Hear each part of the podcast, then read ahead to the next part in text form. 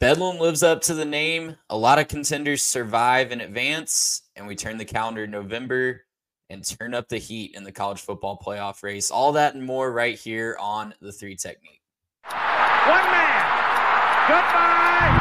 Hello, Heisman. 20, 25, 30, 35, 40, 45, 50, 45. There goes Davis. Oh my God. Davis is going running all the way back. Auburn's going to win the football game.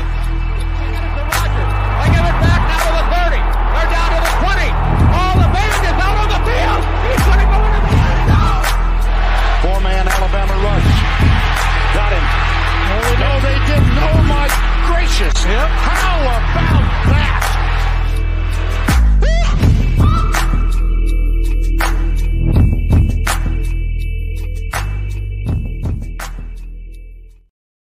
Welcome in to the Week 10 recap show right here on the Three Technique.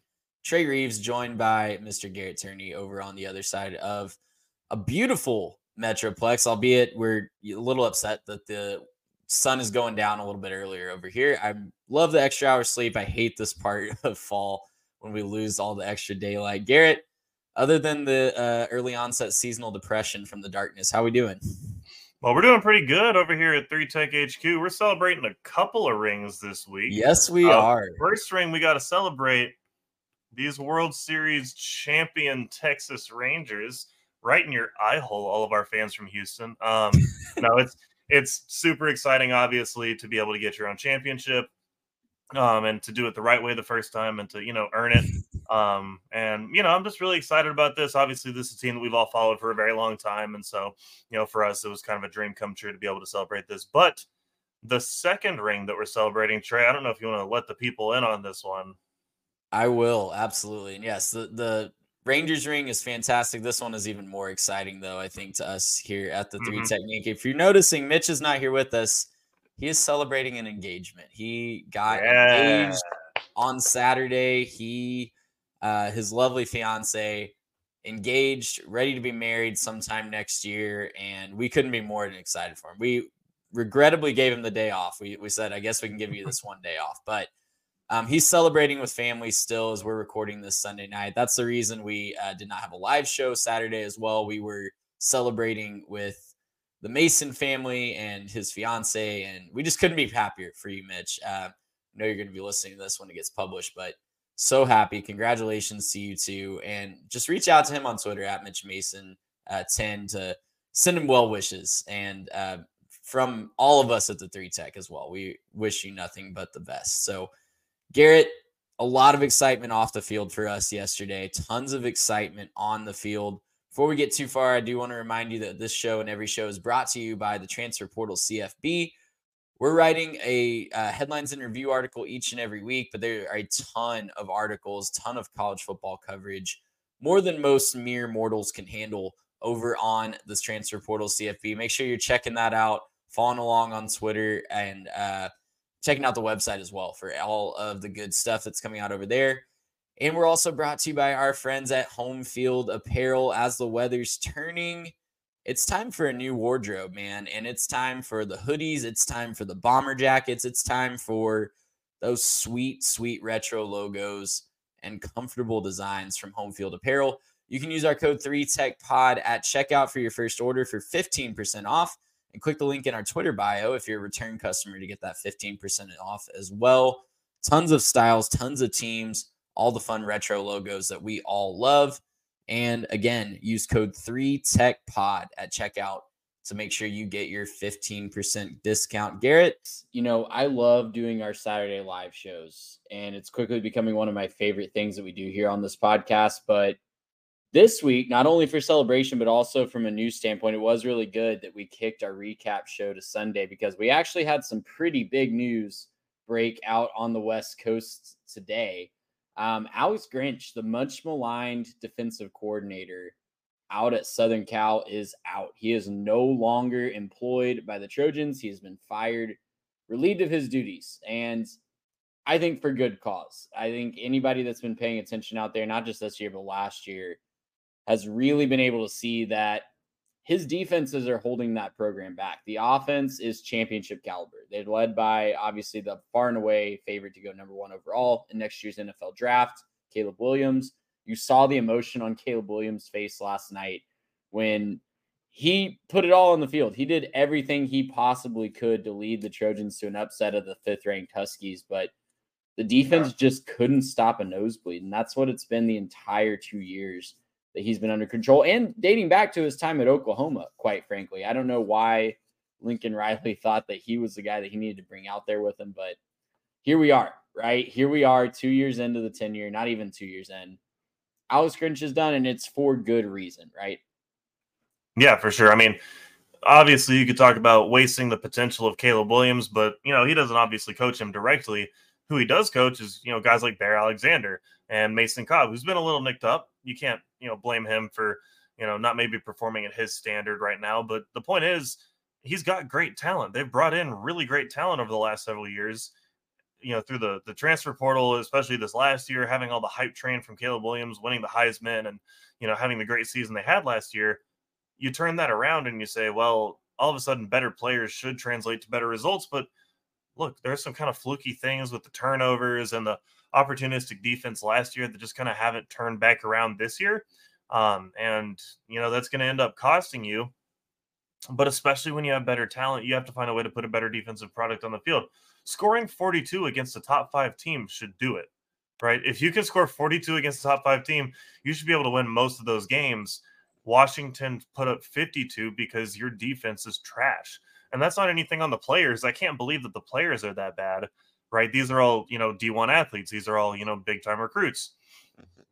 I just kind of think at the end of the day, you have to put this one squarely on Alex Grinch. And kind of like what you said, Lincoln Riley, you're the guy who brought him, you know, across. You're the one who kept him last year, even after a bad product this falls on Lincoln Riley to make a better product and to put a better product on the field as he's the leader of this program. So, look, is it unfortunate that you're probably wasting the Caleb Williams years with just a trash defense? Yeah, but there's still hope for this Trojan program if they can turn it around you know, on the defensive side of the ball, keep some of that talent coming in.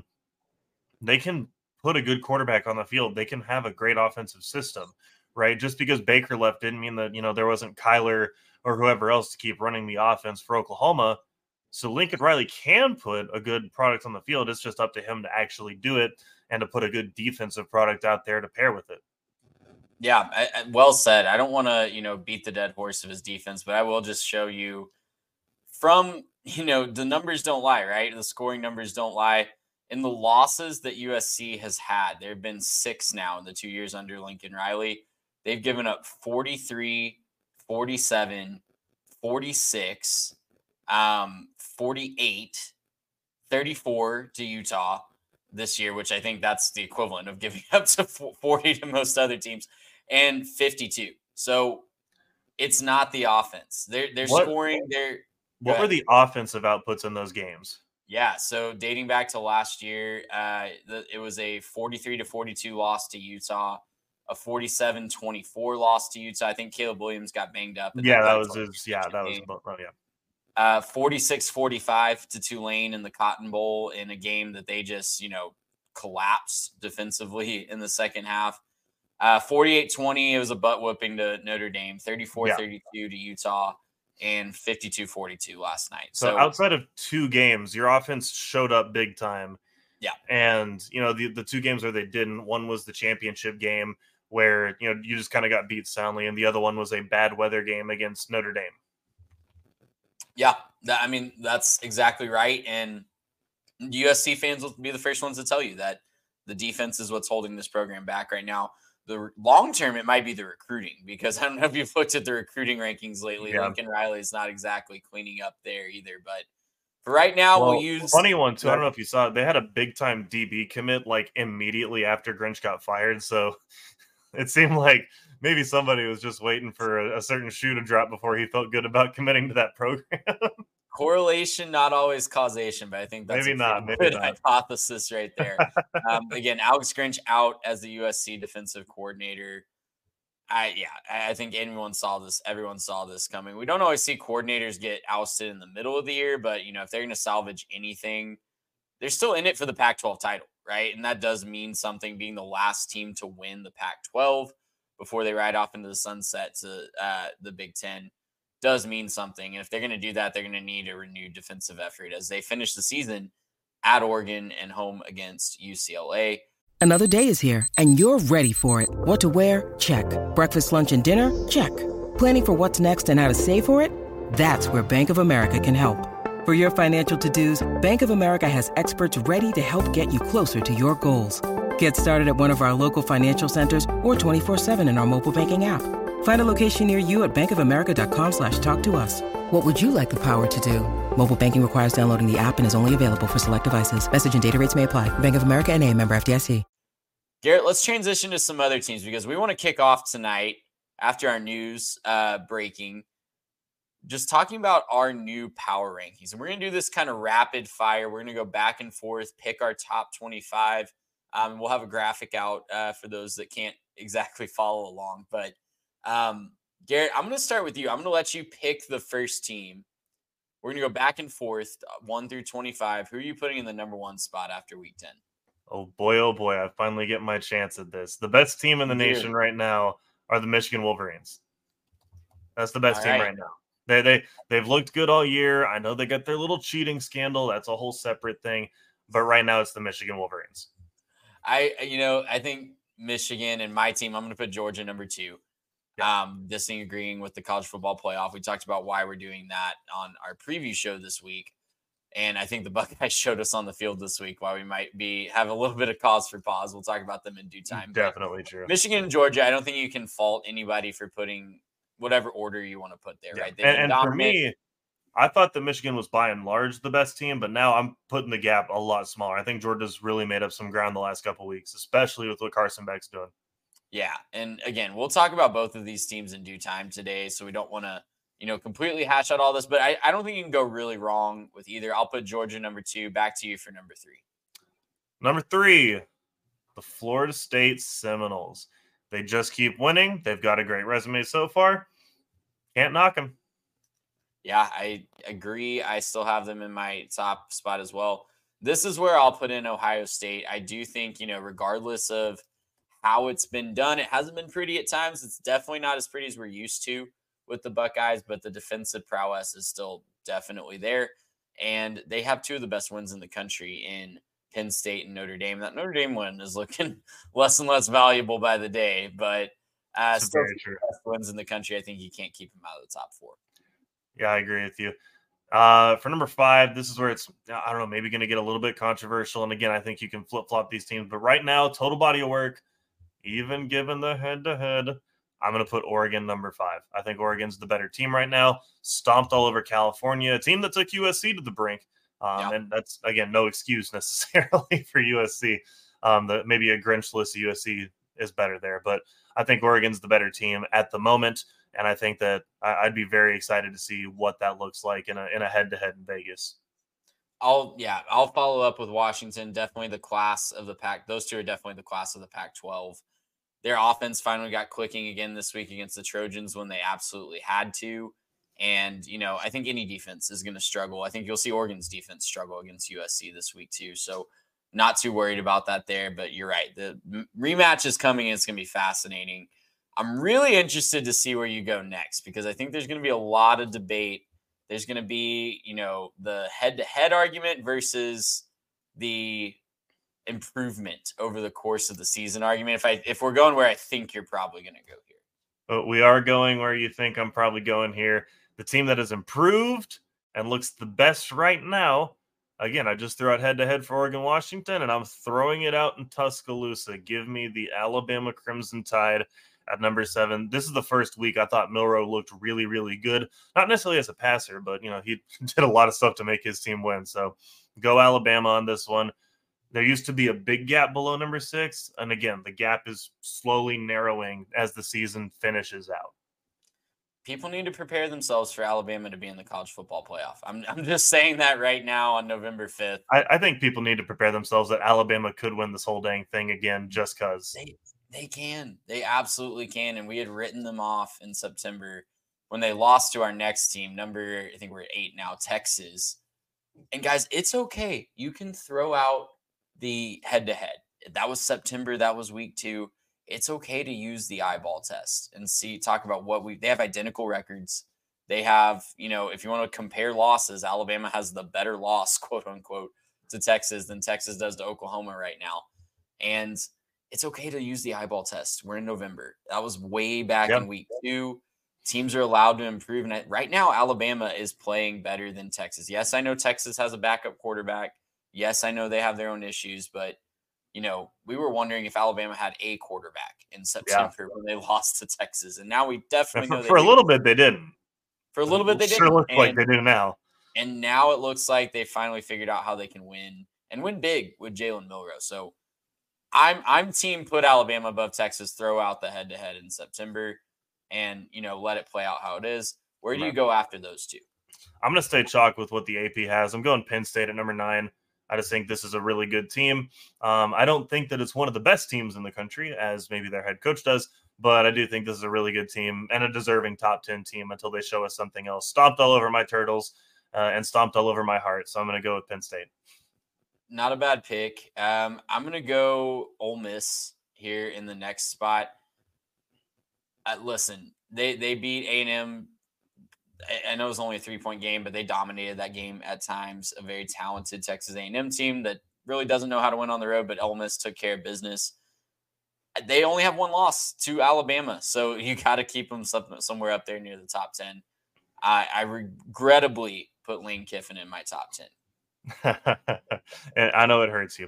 Um, I, I, might, you know, go a little homer pick here, uh, but at number eleven, I'd put the Utah Utes.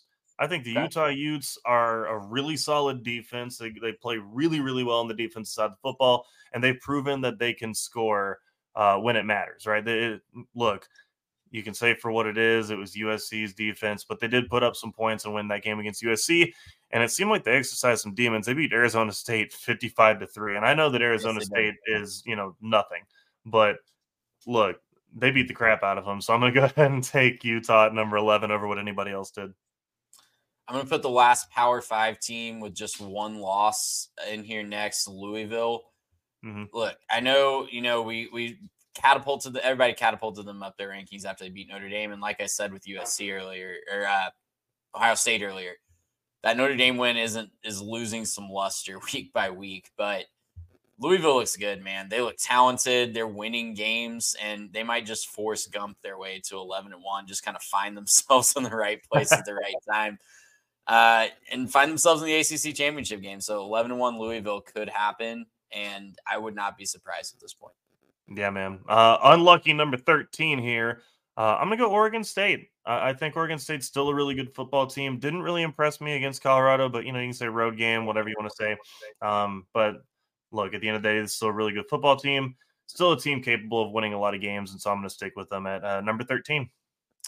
I'm going Missouri next. I don't want to fault them to and drop them too far for losing to who I think is the number one team in the country in Georgia, and they played them really tough this week. Tougher than anyone has played Georgia, short of uh, other than Auburn. Tougher than anybody that's played Georgia this year. So I'm gonna keep. I'm gonna give Missouri some respect. Shout them out for be, still being seven and two, and I'm gonna keep them right here. Yeah, and if you really watch that game, I think Missouri played better than Auburn did, even though the score maybe wouldn't indicate the so. Post game win expectancy for Missouri in that game was fifty seven percent. We'll talk wow. more about that game, but yeah, they yeah. they deserve to. They look good. They look good. Yeah. Uh, number fifteen, give me the Pokes. Oklahoma State, huge win over the rival. They're looking good, man. They're looking real good. They didn't need the run as much as they needed. We'll talk about that in a second, but um, yeah, big win for the Pokes. They're riding high. I put them at fifteen. I'll take Tennessee next. Uh, big win over UConn this week. They keep looking good at times. They, you know, there are times when they look like maybe the best team in the SEC when they raced out to that 17 to nothing lead against Alabama. And there's other times where they look really beatable. But for right now, I'll keep Tennessee here. Yep. Um, 17 LSU. They lost to Bama. I'm not going to knock them for that. They didn't look super, super competitive, but that offense is still really, really good. Obviously, there's some problems on the defense for LSU, but um, for now, they're still a, a, really good football team, and you can't knock them for losing to Bama on the road. Um, you know, I'll go with the head-to-head matchup now because I think the next two are in the Big 12. If I think I know where you're going next. Uh, I'll take Kansas uh, head-to-head win over Oklahoma. Um, I'm not going to put words in your mouth and assume you're picking Oklahoma next, but uh, I'll take Kansas here. I really love what they're doing on offense. They tough game against Iowa State. They came out on top. weren't favored in that game. They still won on the road. All right, now at number 19, I know what you said, but hear me out, okay? In your heart, if they played on a neutral field, are you picking Oklahoma or are you picking Tulane? Because I I don't know. I feel like that game could be that game could be a little dicey for the Sooners. It definitely could. I'm still picking Oklahoma. Heads up. I think they're the better team. All right, then they can be number 19. I don't. Yeah, yeah I, I, Tulane's going to be number 20. I sure it would be a fantastic game. I would love to see that a rematch of last year. Uh, they, they, almost beat the Sooners last year, right? Am I misremembering that, or did I think maybe, maybe right that? It may ago. not have been as close as you know, really, really close to beating them, but I think they played them competitively. I'll check that score real quick. I think it was two years ago they played a really close game before Tulane kind of broke out. But yeah, I, I think it'd be a fun game to watch. Oklahoma would probably be favored by about six and a half points, so I'll roll with them. I know we don't make our uh, our power rankings based on Vegas spreads, hypothetical Vegas spreads like some, but um, right. I still would pick Oklahoma in that game straight up.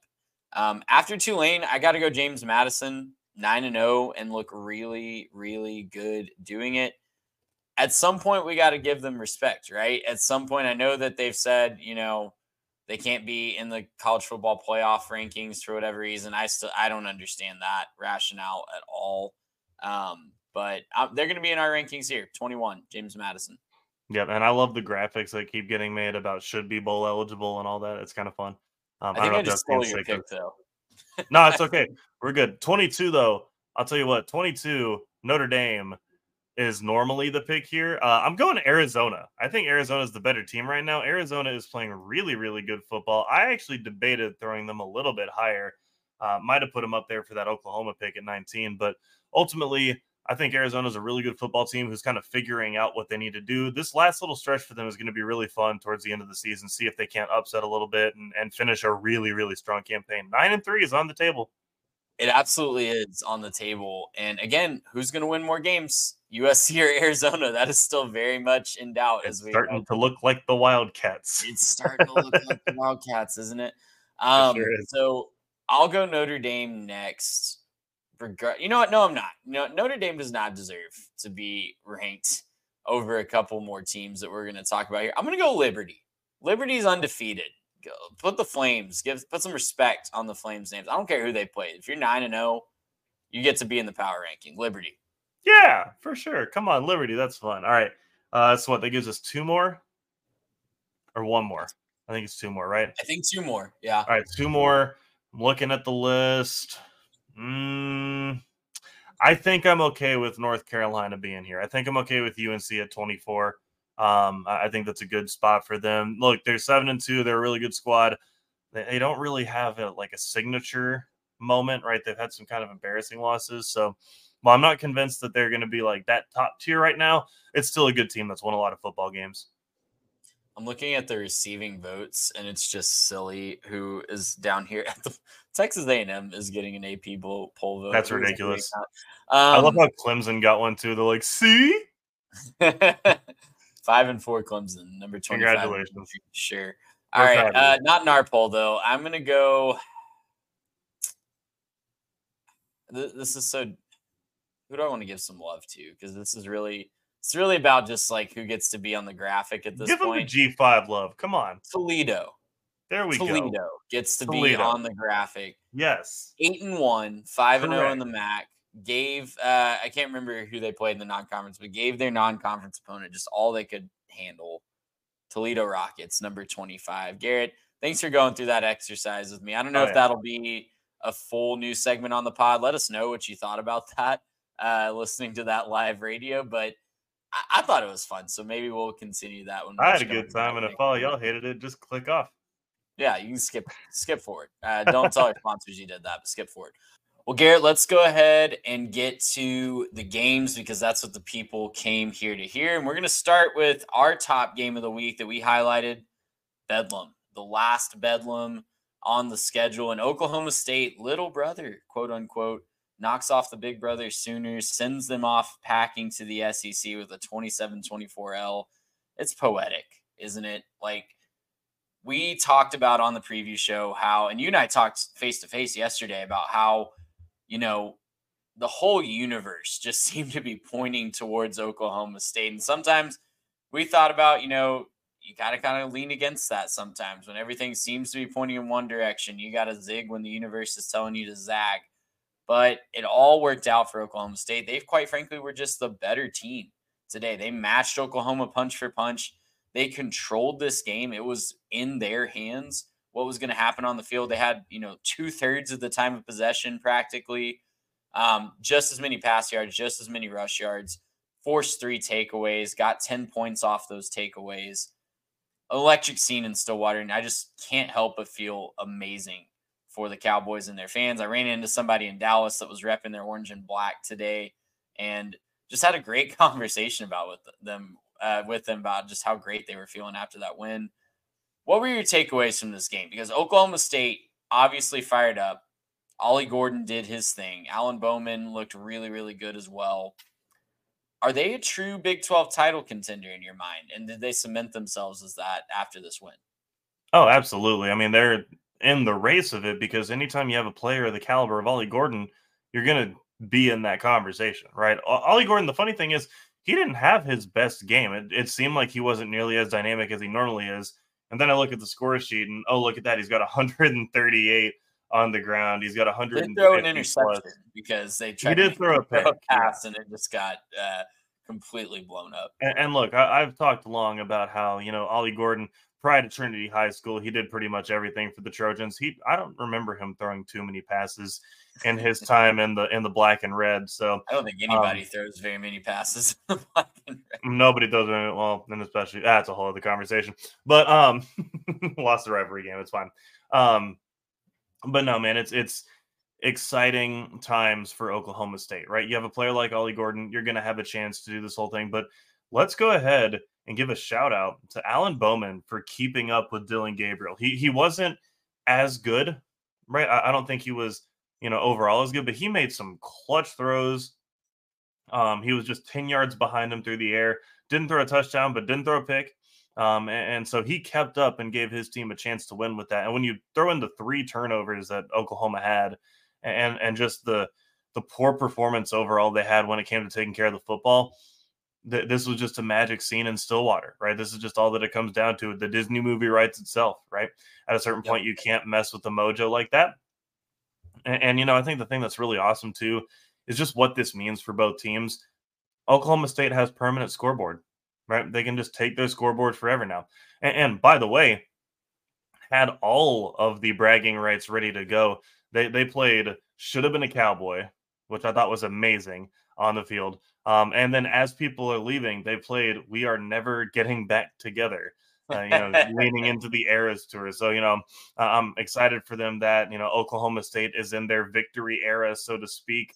Um, and look, I'm excited to see where they can go from here because you know when you look at the rest of the season, you've got to think they're one of the inside favorites to make it, maybe possibly to win the Big 12.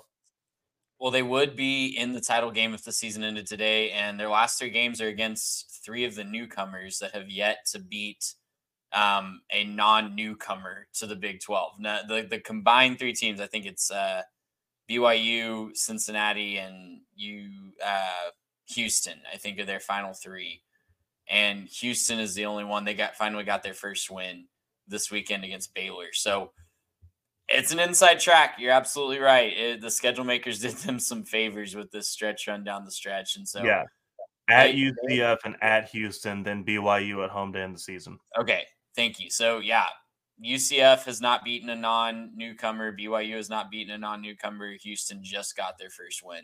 So barely over Baylor and barely, overtime. and it's because they went for two in overtime. Uh, almost gave that game away in Waco, but listen, they have an inside track, and I think we're going to look back. Unfortunately, I, I don't want to, you know, make Cowboy fans sad because you should be celebrating right now.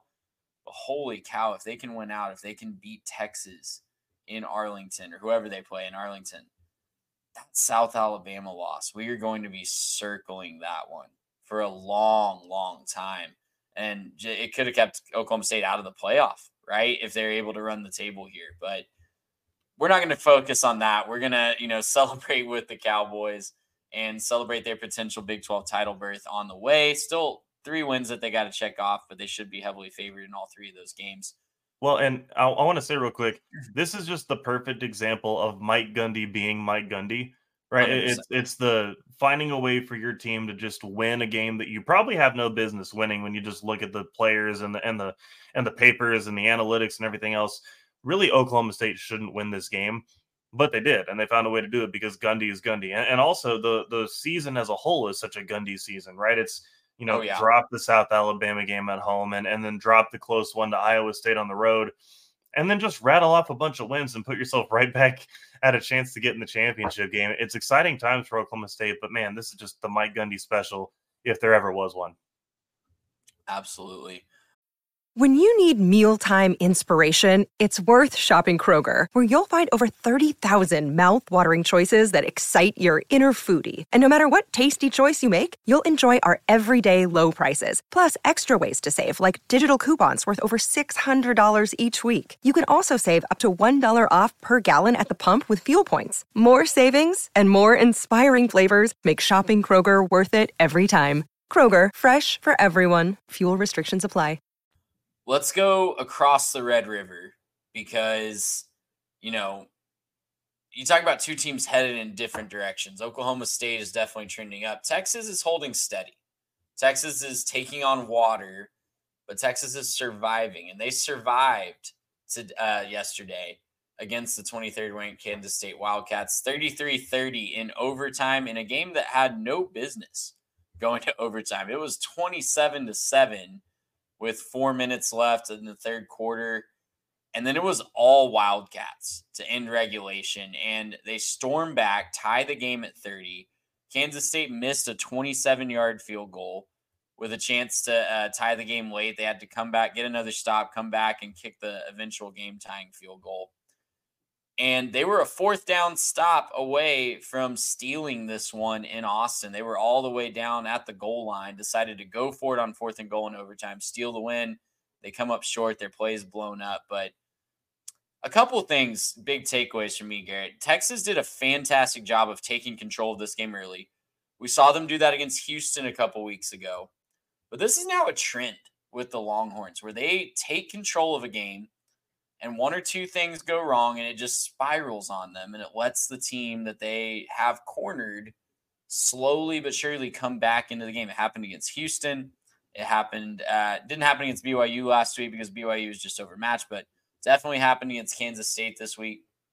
Maalik Murphy in the first half, Maalik Murphy in the second half looked like two completely different people. In the first half, all the takes of this week where oh they're not they're too scared to unleash him. They have a shortened playbook, yada yada yada.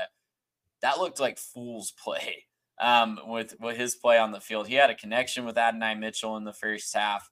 He was slinging it all over the yard. He looked like he had full control of the playbook. And then the second half happened. And after they went up 27 to 7, it was ugly for the Longhorns offensively. Kansas State had no business coming back in this game, but there they were with a chance to steal it on fourth and goal in overtime. And listen, winners win. Texas found a way to win. A big part of that was their defense only giving up 43 yards on the ground. I think that's a fantastic effort. Their defensive line was wreaking havoc all day. But this is a trend that's really concerning to me as they close out their schedule. I'm really worried about the Longhorns. And, you know, we talked about it in our power rankings breakdown. It's why I have Alabama ahead of Texas right now, even though they lost head to head. Yeah, and I think the thing you have to look at with Texas is obviously this would be a different team if Quinn Ewers is at the helm, but he's would not. Though? Like, would well, it? Well, it, it would. They looked better to start the season, and he was running the offense more efficiently than Maalik was. The problem is Maalik Murphy is just he's he's growing up before our eyes, right? Yeah. Nobody really is threatened by him. So you can kind of sell out to stop the run a little bit better. And and then you know the numbers come down a little bit. They still got what they wanted to in the rush game. They you know they they had who is it? Brooks had 112 and Baxter had 90. They both had Baxter a touchdown. Had 10 yards of carry. It was he was he looked healthy yeah. and he looked really dangerous. And, and, a lot of it was the 54 yard score, right? Like that's a big chunk, but like chunks happen. So like you gotta you gotta put those in the stat. So But but the thing is, you don't necessarily get afraid of Maalik Murphy the same way you do with Quinn Ewers. And this is the big thing that we hear a lot from Texas fans as well. If this quarterback had been healthy, then da da da da da. Well, he's not, and you got to play the games that are on the field. And, and so, look, it, it's it's taking steps in the right direction. I think Maalik looked better this week than he did last week, but it was up and down. It was inconsistent, right? It, it wasn't a consistent game from him. End of the game, he, he had completed 51% of his passes through two picks. And so, you know, that's not a great effort, but you know, he kept him in it. He he kept him trying to he kept trying to fight back. Really have to give credit to Will Howard for willing his team, no pun intended, back into this game. And, and just, I mean, leading a furious comeback effort that uh, I, I still don't know why they didn't just kick that field goal. Maybe it was just low confidence in the kicker, but you know, at the end of the day, you know, you have to give Texas the credit for winning but this does probably shake your confidence about their ability to go ahead and win the conference or make the playoff in that order. Obviously, you'd have to win your conference before you make the playoff. This was their last major hurdle before the conference championship game.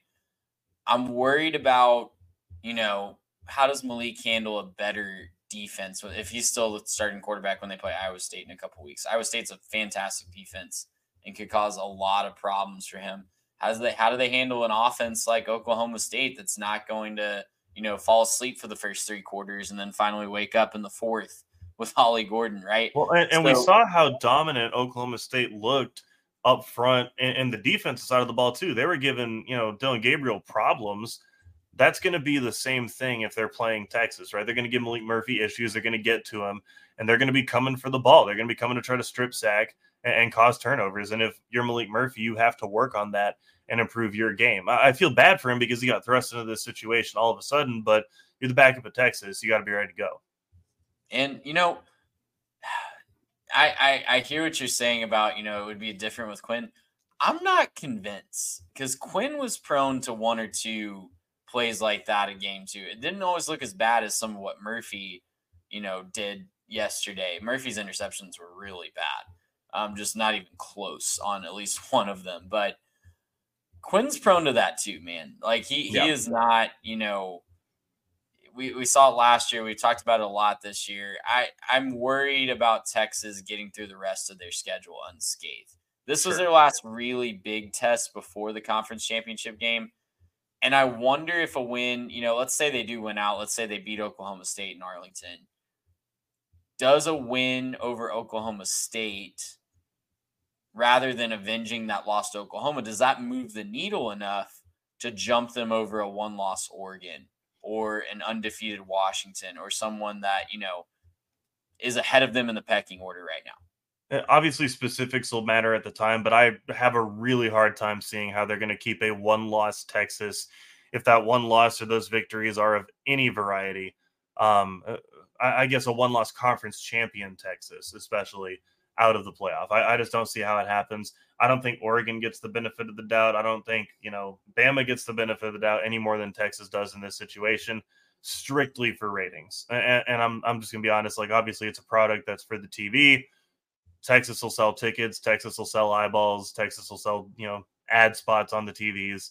If you get to go Texas, Georgia, or, or Texas, Florida State, or you know Texas Michigan or any of those matchups, those are going to sell better than you know throwing in the one loss Oregon Ducks or the the you know the you know I, I don't even know who else you'd be talking about in that situation, but uh, I just think that Texas would be able to make it. I don't think they'd be able to do that much if they can't get Quinn back. Because my only thing with Quinn is, look, Quinn he has the propensity to make stupid decisions, right? He makes dumb decisions, and and then he you know throws a pick that has Texas fans ripping their hair out. But when he's on, he is so good. He is so good when he's on. He he doesn't miss passes. He can bring you all the way back, and that makes the defense from that point until he goes cold again. It makes the defense approach the game differently, right? It means that you're going to have the defense scrambling. You're going to get a lot more out of Brooks and Baxter and, and, those boys on the ground, in addition to what he gives you in the pass game. He, he's just such a weapon and a threat when he's playing well that I think that you have to respect that a little bit more which just isn't something that Maalik Murphy brings. And that's nothing on Maalik Murphy. He's a great quarterback and he'll develop. But he's not where Quinn is right now. And, so if you're me and you're saying like, oh well, if I'm a Texas fan, um, what do I would rather want by the end of the season? You're obviously going to want Quinn in there if you have to play Oklahoma State because even though he might throw the ball directly at Oklahoma State a couple times, he'll will you back into this game. He he will you know force your team to come back and, and to make this game competitive again. He's shown it he can do it against you know Oklahoma, bringing them back to that game. I, I think he could do it against anybody in the conference at least.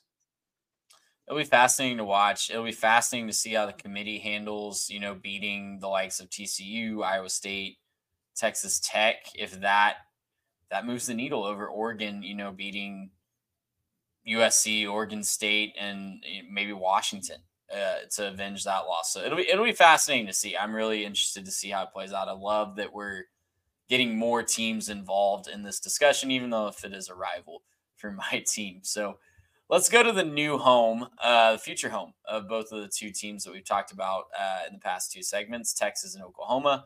Let's go to the SEC, where the battle for the West was won by the Alabama Crimson Tide. They are now one win away from essentially clinching the SEC West and setting up a date with likely Georgia in Atlanta. And just like all the old Alabama LSU games, this one was a shootout from the start till about the end of the third quarter. Gone are the days of nine to six, Garrett. Um, this is, you know, the new normal for LSU and Alabama.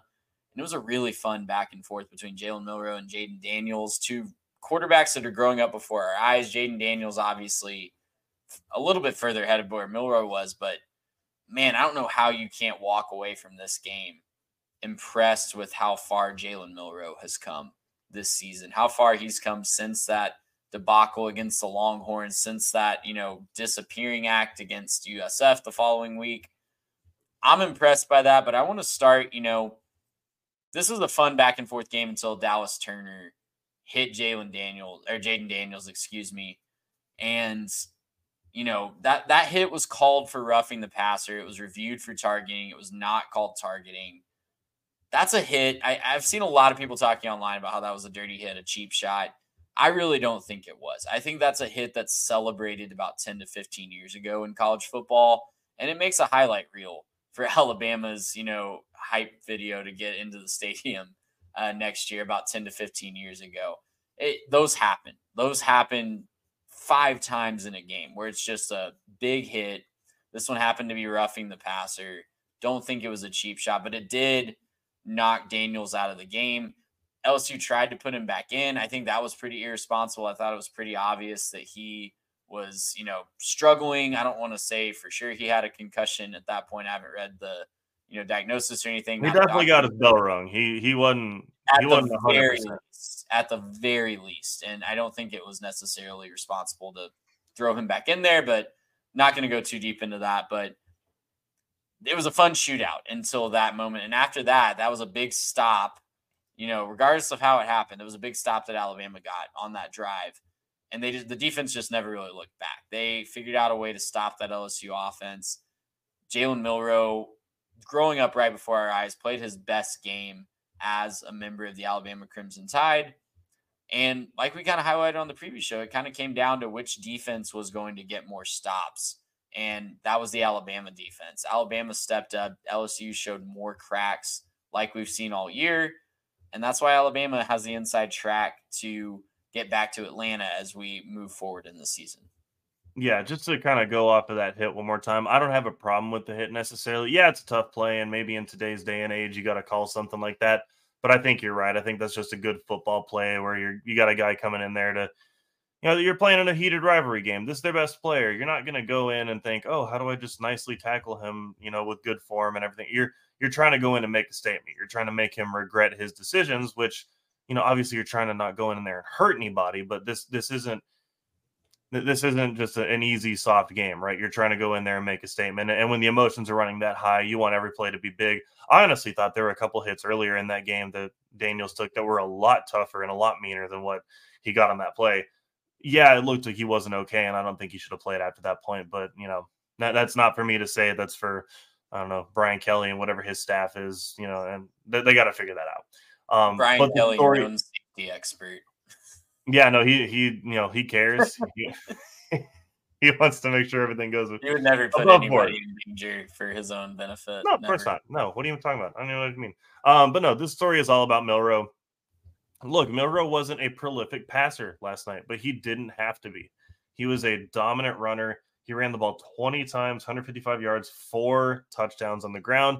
This is just him wanting it more than anybody else on the field last night. And I think you have to give him major props for that. And that's why I think we have Alabama.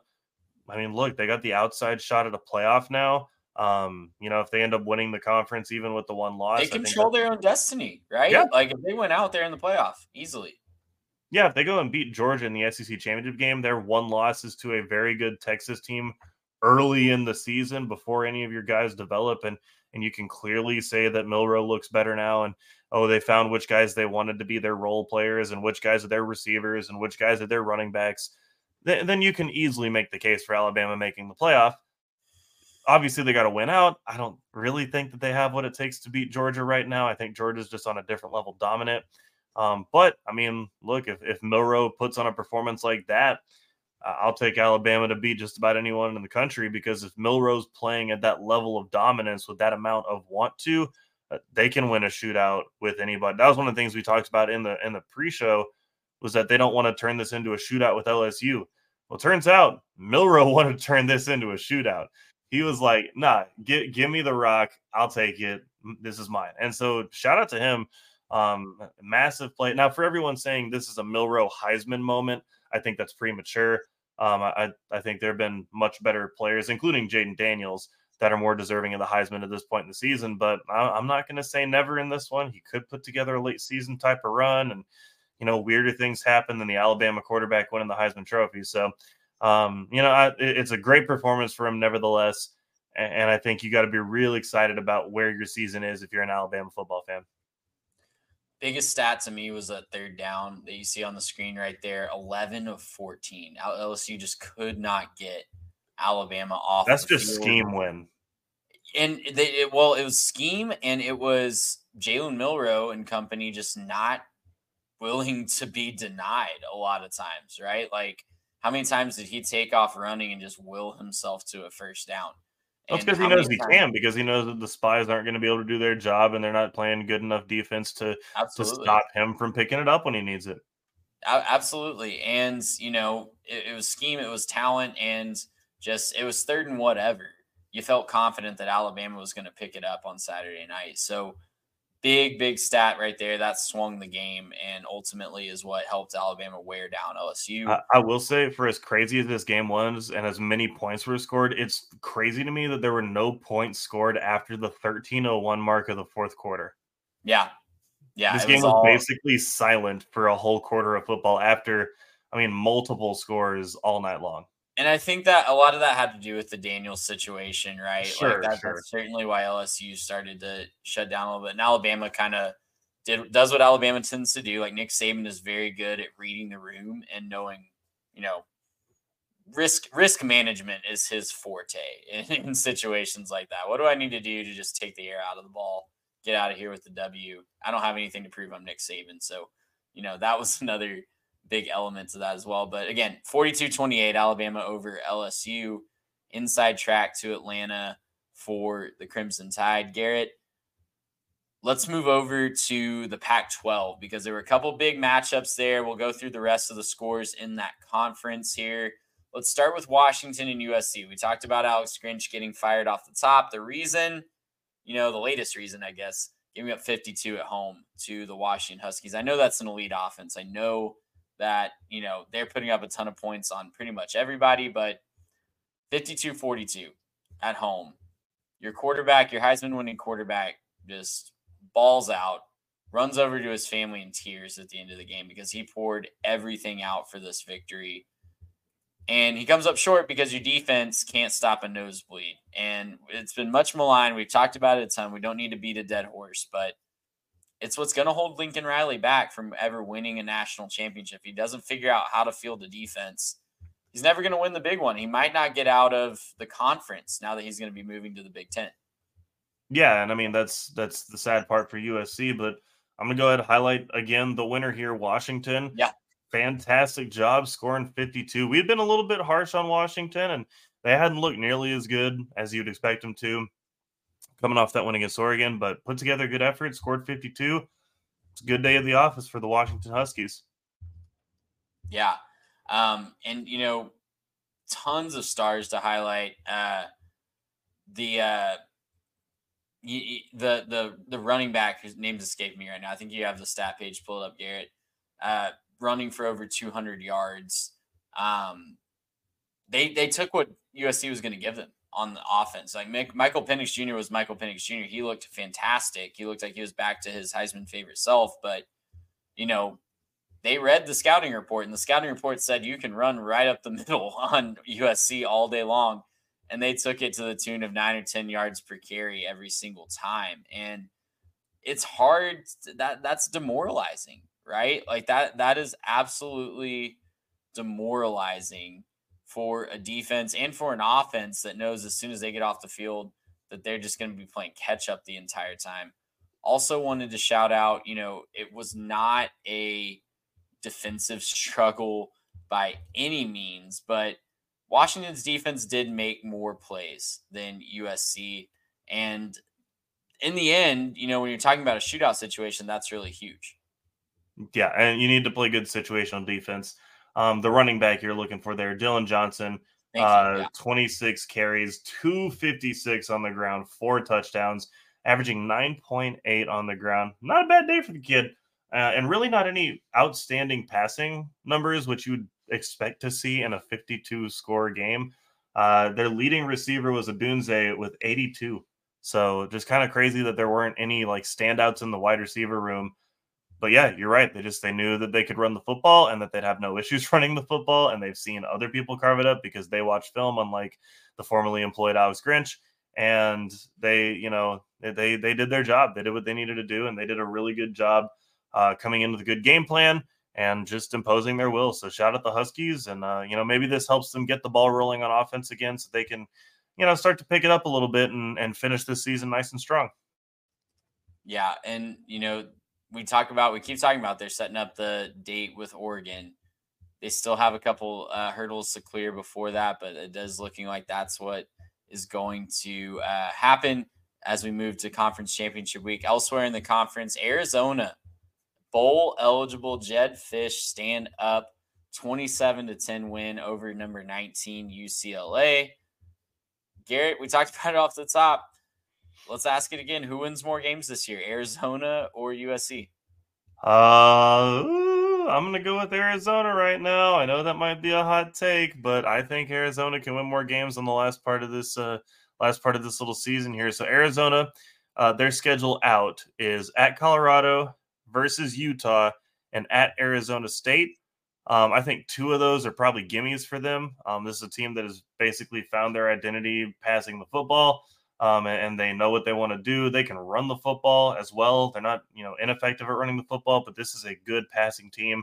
A couple of studs, uh, wide receivers. Want to shout them out real quick. Jacob Cowing, uh, Montana Lemonious Craig, uh, Tetairoa McMillan. Just a couple of studs. Wanted to, you know, give them shouts out. Uh, the end of they all scored touchdowns in this game, so um, big for them. And then USC uh, wanting to pull up their schedule uh, on the it's way out. Oregon and UCLA at home. That's yeah, like it's. I, I don't think that they win either of those games. I'm going to be honest. I, I, don't see how you can. See, I think. I hate to say this. I think we're going to see a one, two, three Cancun situation next week at Autzen. I I really don't think USC is going to be. I know they're still alive for the Pac-12 championship. I know that means a lot to them. Like I said off the top, they have a lot to figure out, but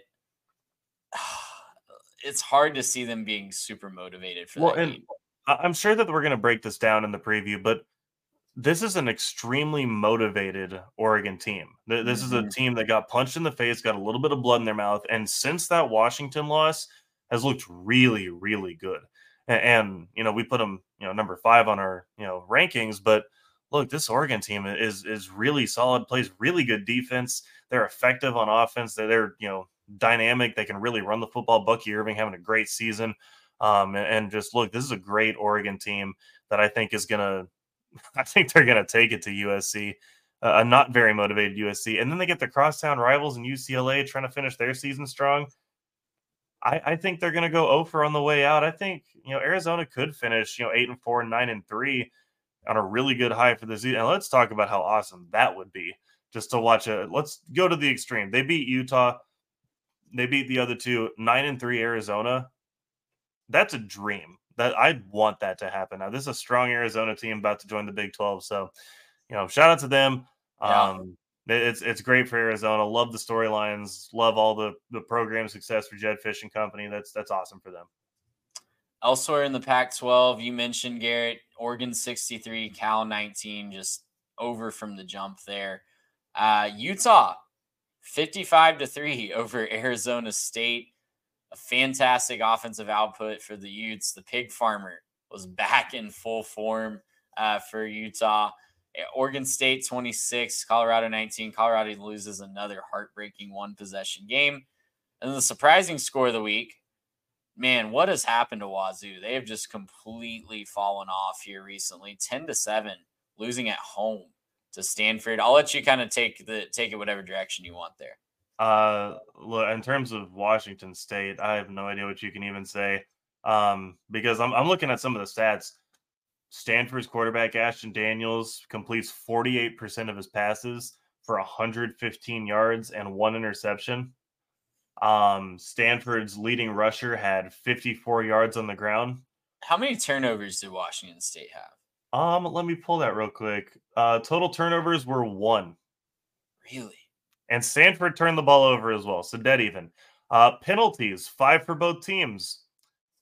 This Man, is just. I'm, I'm gonna have to go back and find film of that. I, I gotta go back. I, why would you want to? That's torture. I don't know. I'm a sicko, um, man. I, I and I, love Washington so. State. I need to know why they're allowing this to happen.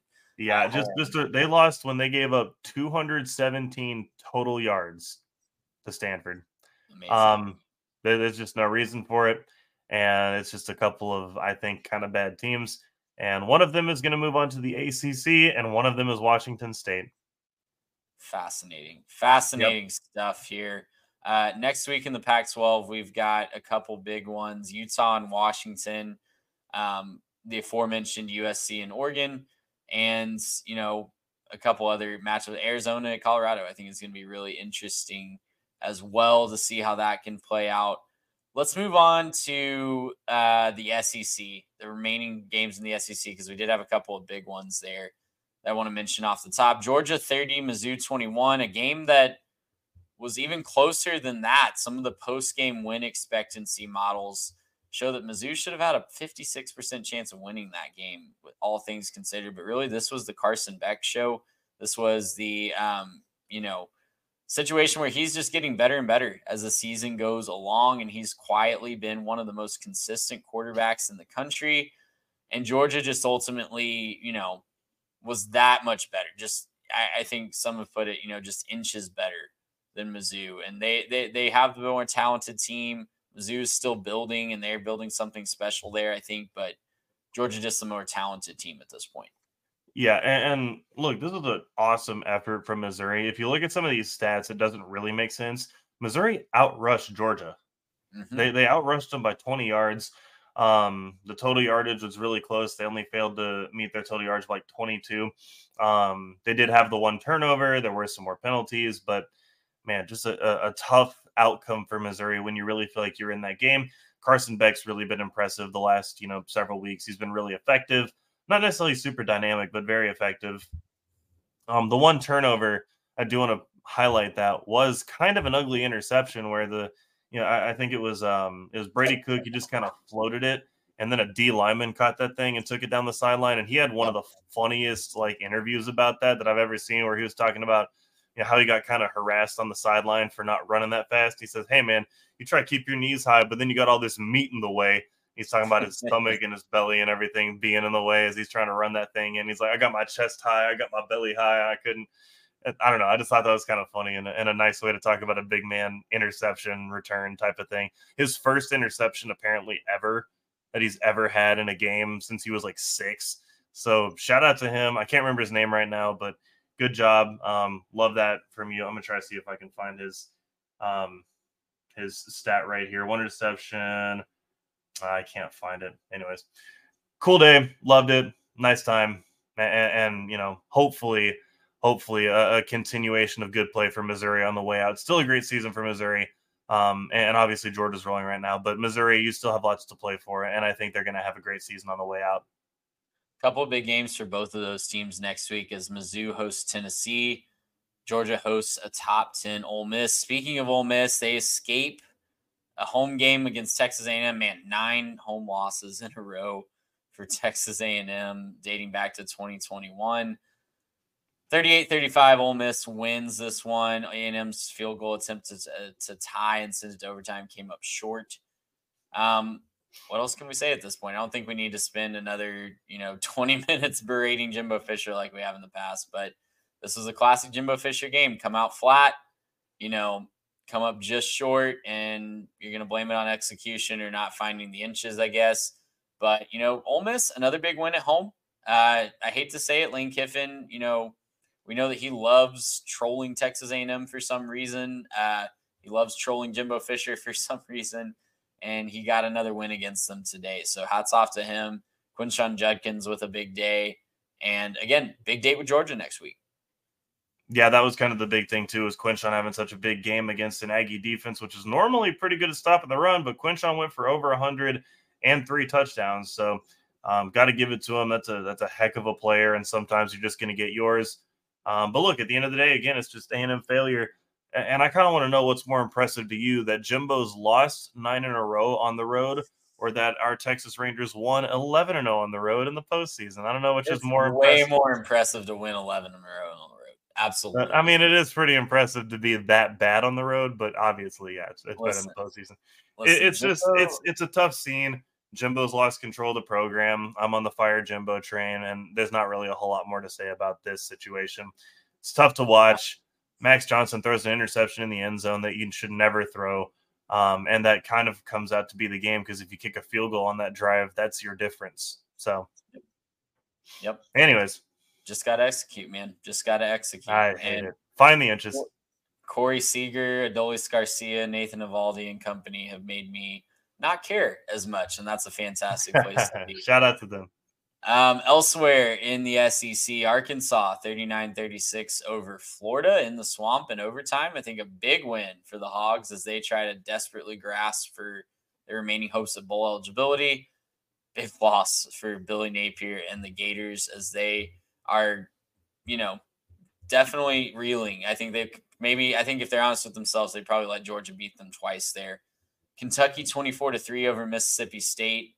Mississippi State's one scoring drive in this game was like 20 plays, nine minutes to kick a field goal. So, I think it was like 12 minutes too. Yeah. It, yeah, it, it, it, was like a Dennis Franchione option left, option right type of drive. Oh my gosh. We were just A&M fans are never going to listen to this podcast with again. the deep cuts. Um, 24 to 3 Kentucky wins. Auburn 31 to 15 over Vandy, and then a couple non-con games. Tennessee just destroys UConn 59 to 3, and South Carolina wins the cockfight 38-28 over. Not convincing, but at least they get back in the win column. Listen, it was a back and forth battle between those two, but uh, yeah, South Carolina back in the win column. This game was That's tied at the end of three quarters. You don't have to remind South Carolina fans. That's all I'm going to say if they haven't already checked out from this season, they are uh, well aware of that fact. But sorry about the um, Gamecocks. Um, well, other Gamecocks. Yeah, absolutely. And Jacksonville State. I mean, I'm still on the let them play uh, James Madison in the yeah. who cares why yeah, not whatever bowl. Just play the game. Play the game exactly. Especially if we don't have enough teams to fill spots, which is looking more and more likely. Um, Georgia can clinch the East with a win next week against Ole Miss. Bama would ultimate uh, be a virtual lock if they can beat Kentucky, um, and definitely be a lock if uh, Ole Miss loses as well. Let's go over to the Big Ten here. A couple of interesting results. Ohio State was losing to Rutgers at halftime, nine to seven. Number one, Ohio State, we should say, on the college football playoff rankings. Um, Rutgers had a chance to score a touchdown and be up 16 to 7 um, at the end at the beginning of the third quarter, but instead throws a pick six in the red in the red zone in Ohio State's red zone. and the rest was history for Ohio State. They kind of took that momentum from that, but you know, a sleepy morning in Piscataway, another lackluster offensive performance from the Buckeyes. Uh, do you think they fall out of number one this week in the college football playoff? I, I think I know it's a TV should. show, but I, I don't know that they're going to. They're going to look at this and say, "What do you mean they beat Rutgers by what is it, 19 points? That's dominant. That's a really good Rutgers team." And, and so look, and Marvin Harrison looked good in this game. Had another good one for him. Um, and, and obviously this team shows up to play. This is a very good Ohio State team. Um, but look, it's it's this was TreVeyon Henderson showed they took the ball out of McCord's hands for the majority of this game, um, and they put this ball on the ground, and they they won that way. Um, so even if you know Harrison's going to have those you know highlight type touchdown catches on the goal line, that this is still a team that I don't know that you can trust to come up with the big plays long term. They've had some ups and downs. Um, I wasn't necessarily convinced they looked that good against Wisconsin. Um, I know that it's tough to play Camp Randall, but does that, and now they've survived at Rutgers.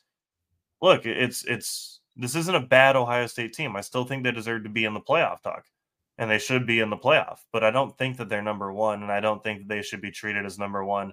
Um, it won't matter because at the end of the day, I think you're going to find yourself to Ohio State and Michigan are going to play at the end of the year, and the winner that's going to be your number one seed. I think that's just going to be how it goes, and that's kind of fun too. It's kind of fun to have a game that matters like that, where at the very end of the year, one of those two teams is going to be number one, and the other one's probably going to be number four.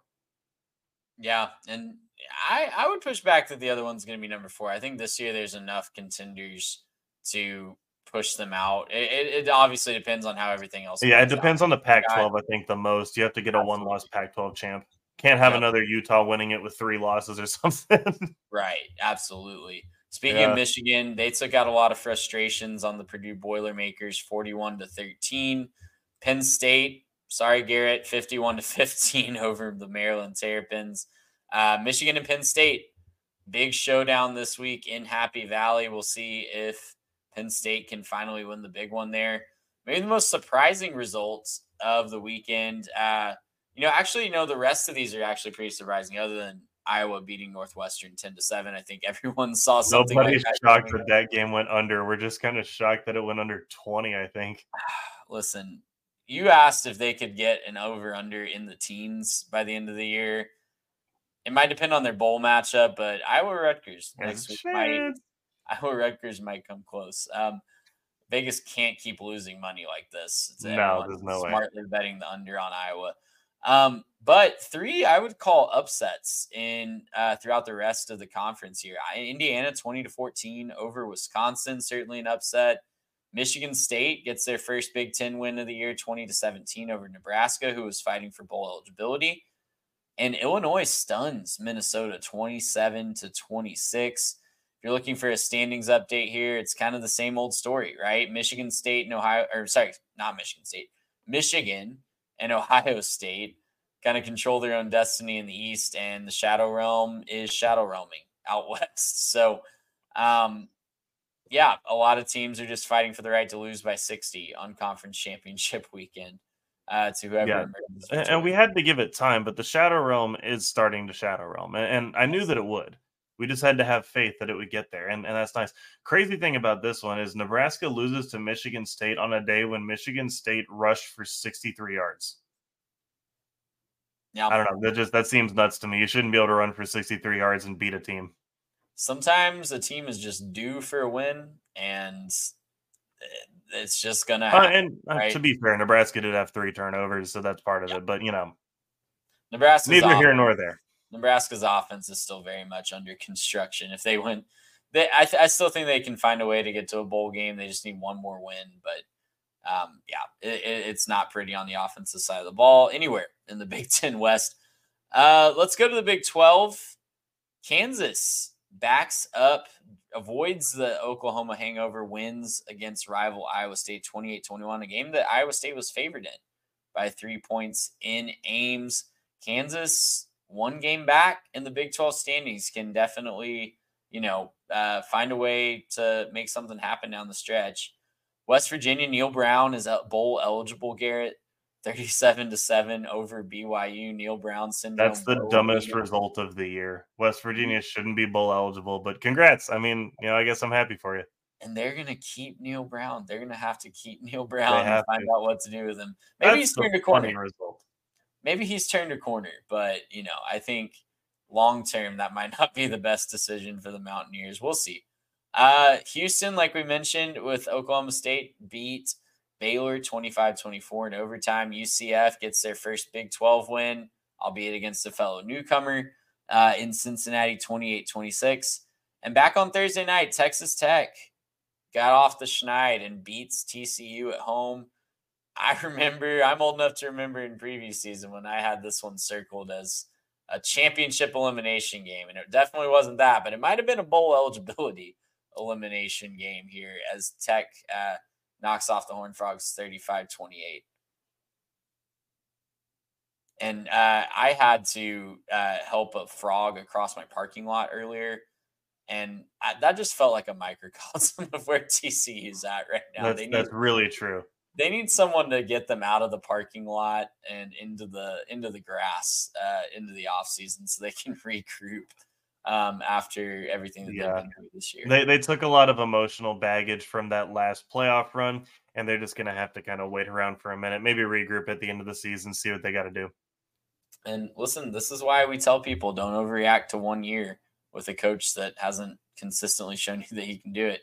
Not saying Sonny Dykes is not going to be a good coach at TCU. I'm just saying uh, Baylor's probably Baylor's probably thinking the same thing about Dave Aranda right now. um, in the ACC, uh, I'll do a quick standings update actually in the Big 12. Texas and Oklahoma State at the top. They would be playing against each other if the season ended today. Five teams are sitting one game back, though. So it's going to be fascinating to see how that plays out here throughout the rest of November. Over in the ACC, um, shout out the kid from uh, Spartanburg, right? As Clemson 31, Notre Dame 23. Sure. Sure. Uh, why not? why not? No Will Shipley, no problem for the Clemson Tigers as you know, Dabo gets his revenge game. It's not going to matter in the grand scheme of things in college football this year. Notre Dame was well out of the college football playoff race.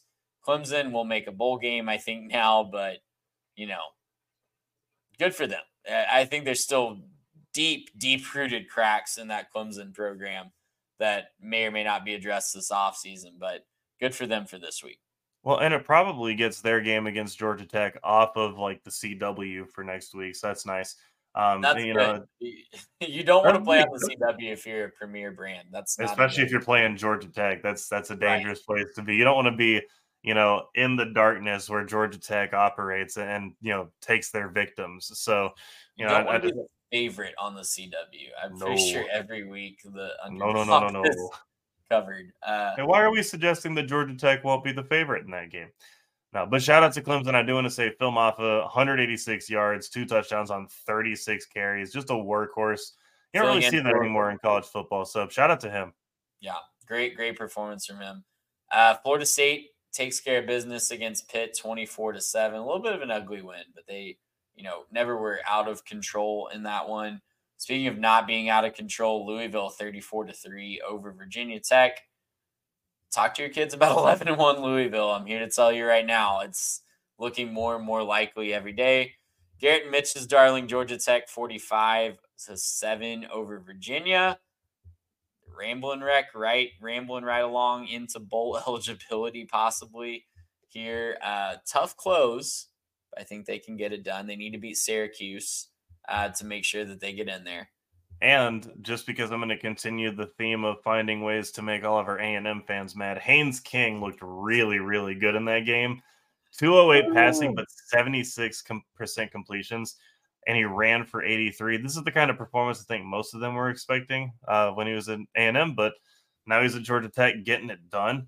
Um, and, and, you know, this is going to be a fun close to the season. They also had several other rushes. Jamal Haynes had 119, Dontae Smith had 78, uh, Evan Dickens had 15, Zach Pyron obviously came in late. He had 10. So shout out to Georgia Tech running the football again, being pretty dominant in the run game. And like I said, that game against Clemson, that's about to be a fun one. Well, Miami is broken, broken. Uh, 20 NC seriously. State. Uh, NC State takes that one over the Hurricanes. Duke bounces back really nicely 24 21 over Wake Forest. I think they were down 21 to 7 or something like that in this game. They were down pretty big uh, without Garrett Riley, and they come back and win against Wake Forest. Syracuse Riley Leonard.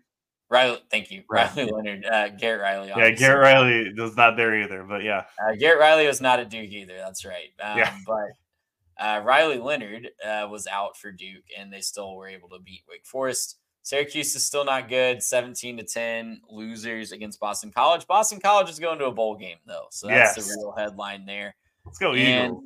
North Carolina does what they do against the Campbell Fighting Camels, uh, 59 to 7. Not much noteworthy there. Um, but noteworthy thing for a second, the Campbell Camels do have a lion with Homefield, so go check that out. There we go. Yeah. That's about all I can say for the Campbell Camels in this spot. And who doesn't want a fun shirt with a camel on it? I, yeah. I use code 3 Tech Pod, get 15% off on it. Uh, Garrett, let's move over to the G5 uh, as we round things out here. We say our condolences and we pay our respects to the dream of Air Force playing in a New Year's Six Bowl. Army made sure that's not going to happen. Uh, 23 to 3 over the Flyboys. And uh, listen, they just dominated, right? Army has not looked good at all this year. They lost to Monroe. They lost, you know, they've lost pretty much every game they played against FBS competition. Throw the records out in a rivalry game, though, and throw the records out in the service academies meetup as Army takes that one. And uh, dominant fashion. One, Air Force, six turnovers in that game. Yes. Uh, I don't six care who you are. You're not going to win a game with six turnovers sloppy game from Air Force. Um, they did throw for hundred yards though, so because they had to, they were down they by had to, yeah. points. Um, Fresno and UNLV also won to stay in contention in the Mountain West. That's going to be a really fun race to watch down the stretch. Unfortunately, looks like it's probably not going to be for New Year's Six berth at this point. Um, it's looking more and more like that'll go to one of the top three in the American, as all three of the top three stay undefeated in conference play. Tulane, all, all three of these were very close wins, one possession, but Tulane's was Tulane's was a little ugly, 13 to 10 over a bad East Carolina team, but win your clunkers, survive and advance.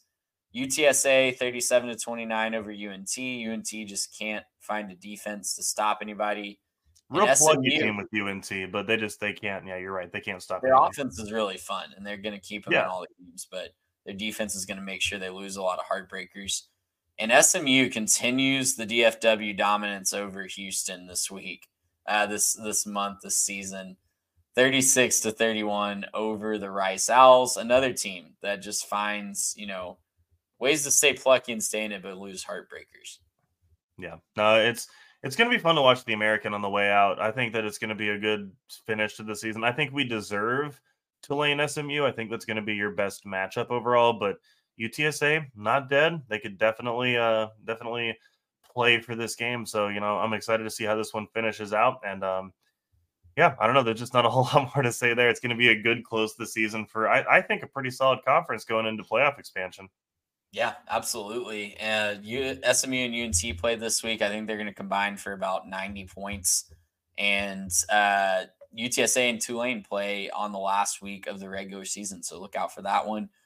Liberty, 9 and 0, beats Louisiana Tech 56 to 30. They make an appearance in our power rankings, they make an appearance in the AP poll at number 25. But will and they make an appearance in the college football playoff poll? Probably not because they because, hate fun whoa. and they should be. If you're nine and zero, oh, you should be ranked in the college football playoff. Yes. I don't care who you've played. James Madison should be ranked as well. That's a whole nother different situation. they also won to prove to nine and zero. Oh. Did you see the Virginia Attorney General is uh, looking into lit- uh, if he can sue the NCAA to force them into a bowl game? Look, this is the commitment and the effort that we need. Finally, a politician doing something productive. Yeah, absolutely. He's definitely not just pandering votes. Um, I mean, but, hey, look, uh, that might be his strategy. That's fine. Do your thing. Listen, he knows what the people want. the He knows what people people want he's a care James. Madison in the Cotton Bowl or whatever. I don't know what the bowl game is this year, but the, the Fiesta Bowl, something. Absolutely, absolutely. Uh, but yes, they did win to improve to nine and zero. Very impressive win over Georgia State and Texas State going to their first FBS bowl game ever after they get their sixth win. They beat Georgia Southern 45-24 at home. It was a fantastic scene in San Marcos. The tradition there at graduation is you jump in the San Marcos River. It's a very big part of the culture there. It runs right through the middle of the town. Um, really fun scene. The university president said he would jump in the river if they got bowl eligibility. So right after they won Saturday night, he and this whole student section, practically the whole football team, heads down to the river. He jumps in first, and the whole football team jumps in after him. It's a great video. Yeah. Uh, if you haven't seen it yet, on Go go watch it. It was a lot of fun, and, and that's a good Georgia Southern team that they beat too. That's that's a really Absolutely. solid squad. So I think that might be able to, you know, ruffle some feathers with whatever bowl game they get into. I think they might, you know, they might go snag one too. Let's go bring home some hardware, Texas State. Not eliminated from uh, the title contention yet either in the Sun Belt. So we'll see how that plays out. I'm happy that someone in my household is bowl eligible because my team it's November 5th and my team's still not bowl eligible. So Hey, it's it's a season long goal, and you just have to be patient because it's if they can get it done over the season, that's what the coach has stated the goal is. A&M fans, I'm so sorry. We don't I'm hate so you. We are- fan. We I've got a whole I've got a whole shelf up here with just A&M. So I've been I've been suffering just like you have. Okay. This is how we cope, A&M fans, and you're welcome to join us anytime. Uh, the group text really was, I was toxic in the group text yesterday. I just kept saying execute and find the inches and love is the reason for the fight and all the other stupid stuff that Jimbo says. it's really fun to cope in this way, and it's more fun when your baseball team wins the World Series. It helps way more pain, fun. And it's more fun when Buzz Williams is just one day away, and he can hopefully bring some hardware to Aggie on. Land. So, on that note, Garrett, it's been a great show. Um, title races are heating up. College football playoff debates are heating up. We're here for only three more weeks of the regular season before conference championship play is here. And we got to savor these moments, man. It's been great talking to you tonight. Guys, make sure that you are checking out everything on the Transfer Portal CFB. Make sure you're following us, subscribing on social media, on YouTube, on your podcast app of choice. And don't forget to check out Homefield Apparel, 3 Tech Pod for 15% off. That man over there, Mr. Garrett Turney, for Mitch Mason, for his lovely fiance that he is very happy to be with. I'm Trey Reeves, and we will see you guys next time. Gracious, how about?